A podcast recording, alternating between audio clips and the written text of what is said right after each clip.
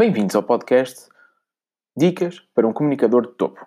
Neste pequeno podcast vou apresentar 5 dicas que devemos ter em mente, devemos tentar aplicar sempre que possível na nossa formação e junto dos nossos formandos.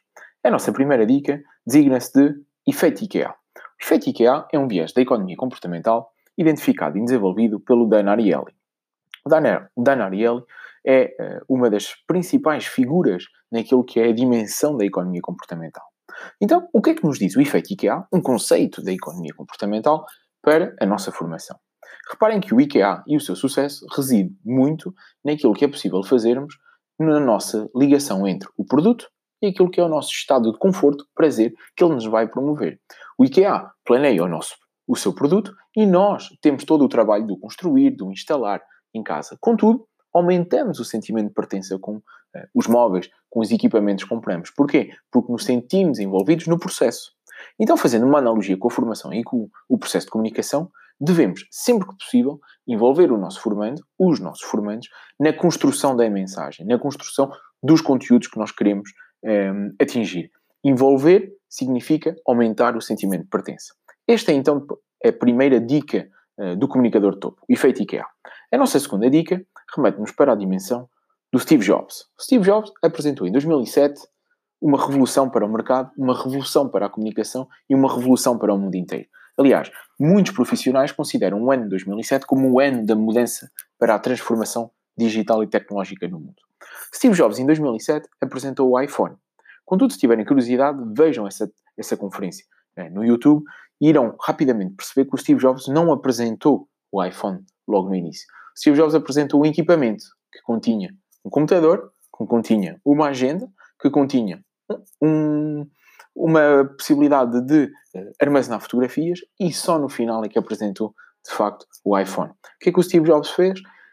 Centralizou e focou a atenção de quem estava na plateia e quem estaria em casa uh, a ver o live por secções trabalhou de uma forma segmentada e seccionada a sua comunicação, mantendo os picos de arousal sempre presentes, os picos atencionais, evitando quebras e monotonias no seu próprio discurso. Então, esta lógica das secções, por mais pequenas que elas sejam, fazem sentido. É um encadeamento de pequenos acontecimentos, mantendo os níveis de atenção e de concentração mais elevados. A nossa terceira dica designa-se de apagar a palavra problema do nosso vocabulário. Muitos linguistas, tal como Humberto Eco, por exemplo, afirmava que a nossa postura, o nosso ser emocional, resultava muito das palavras que nós utilizávamos. Isto é, palavras negativas envolvidas naquilo que era o nosso dia a dia tornava-nos numa postura muito mais negativista. E o oposto também é possível. Então, utilizarmos e abordarmos a palavra problema no contexto de formação irá remeter automaticamente todos os nossos profissionais para quê? Para um contexto de desafio, mas será um desafio com alguma dificuldade em ser uh, atingido. Porquê? Porque é um problema. O problema é esse que é um, um vocábulo que nós associamos à matemática, à problemática do dia a dia, a algo mais negativo. Então é interessante percebermos que, em vez de problema, podemos utilizar a palavra contexto, podemos utilizar a palavra caso, em vez de utilizar a palavra problema. A quarta dica, das cinco que hoje uh, queremos aqui abordar, é a teoria do Tom Sawyer. Outra dica desenvolvida por Dan, Ariely, Dan Ariely, e alguns de vocês devem conhecer e devem ter visto uh, o Tom Sawyer. E num dos episódios, o Tom Sawyer tem aqui uma, uma atitude que tem uma lição, uh, de, tem uma lição escondida, uma, uma lição sub, uh, subentendida, que é de uh, envolver os outros e muitas vezes deixar os outros participar antes de termos nós o foco como, como comunicadores. Nesse episódio, ele é convidado a pintar a cerca por parte da sua tia. Então ele leva a tinta, leva uh, os pincéis e começa a pintar de facto a sua cerca. E quando os seus amigos vão, vão aparecendo, vão-lhe questionando o que é que ele está a fazer. E ele consegue vender a ideia de pintar a cerca como algo extremamente interessante, extremamente envolvente, extremamente recompensador. Então o que vai acontecer é que os seus amigos vão chegar e vão buscar eh, uma, um balde de tinta à casa e vão buscar uma trincha para pintar a cerca. O episódio acaba com ele em cima da árvore com uma maçã e todos os seus amigos a pintar, mas ele não. Curiosamente, as partes encontraram o seu bem-estar e a sua felicidade. E ele porquê? Porque conseguiu convencê-los e conseguiu atingir o facto de não fazer nada e eles estavam hum, a acreditar fortemente que aquilo seria de facto uma atividade interessante. Então aqui reside a nossa capacidade de vender, de envolver os nossos formandos nas dinâmicas de grupo. E isso é um ponto-chave para o sucesso das formações num ambiente presencial. Sermos capazes de termos objetividade, daí a importância de comunicarmos os objetivos da dinâmica, a capacidade criativa, que da outra vez falávamos, que é de facto necessária para nós conseguirmos interligar recursos didáticos com analogias, por exemplo. Então, se nós conseguirmos juntar tudo isso, aplicamos a teoria de Tom Sawyer. Nós ficamos numa posição de bem-estar e os nossos formandos, para além de uma posição de bem-estar, reforçam o seu processo e o seu caminho de aprendizagem de uma forma muito mais saudável.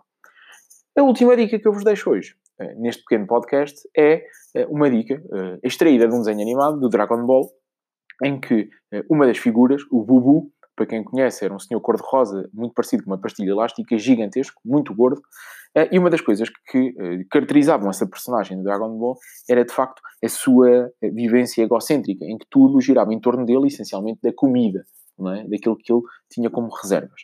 O que é interessante perceber que esse egocentrismo do Bubu por vezes interessante e engraçado, acabou por torná-lo uma personagem extremamente solitário ao longo de toda a vida uh, do desenho animado. Isto, do ponto de vista da analogia da comunicação, para nós, é essencialmente a preocupação em estabelecermos ligações às experiências que nós já vivemos, mas pensar que elas não podem ser todas alocadas à minha pessoa, à minha pessoa enquanto facilitador. Devemos, sempre que possível, também distanciar essas experiências que nós estamos a trazer, que estamos a partilhar com os nossos formandos, explicando que elas não são nossas mesmo se elas forem. Porquê? Porque a repetição do ah, eu já vivi isto, eu já apresentei isto, comigo já funcionou dessa forma, pode fazer com que quem está do outro lado uh, não acredite e retire o crédito àquilo que nós estamos a dizer. Então, às vezes, distanciar a experiência que nós queremos trazer para um colega que é formador, para um colega que é professor, poderá ser válido no sentido em que, uh, e passa a redundância, assumimos a validação, ou os outros nos trazem a validação do conteúdo que estamos a transmitir. Por isso também pensem nisso, uh, pensem nesse distanciamento que às vezes devemos trazer das experiências, por muito mais pessoais que elas, que elas sejam. Por fim, deixo-vos aqui uma, uma frase interessante sobre a importância da comunicação e a importância do nosso discurso. Uh, ele deve ser como uma saia de uma senhora. Curto o suficiente para manter um interesse, mas longo caber para cobrir o assunto. E, de facto, a qualidade, a nossa capacidade linguística, a nossa capacidade de utilizarmos os signos corretos na nossa comunicação uh, muitas vezes passa muito mais pelo menos do que pelo mais. Então é importante pensarmos que objetividade, uh, uma paralinguística correta, um envolvimento emocional ponderado, por vezes é tão ou mais suficiente e eficiente do que um grande discurso uh, de oratória para transmitirmos a nossa, a nossa mensagem. Este era de facto o nosso pequeno podcast. Podcast esse sobre as dicas uh, para um comunicador de topo. Espero que tenham gostado e em breve voltaremos então uh, a comunicar, ou pelo menos voltarão a me ouvir uh, muito em breve.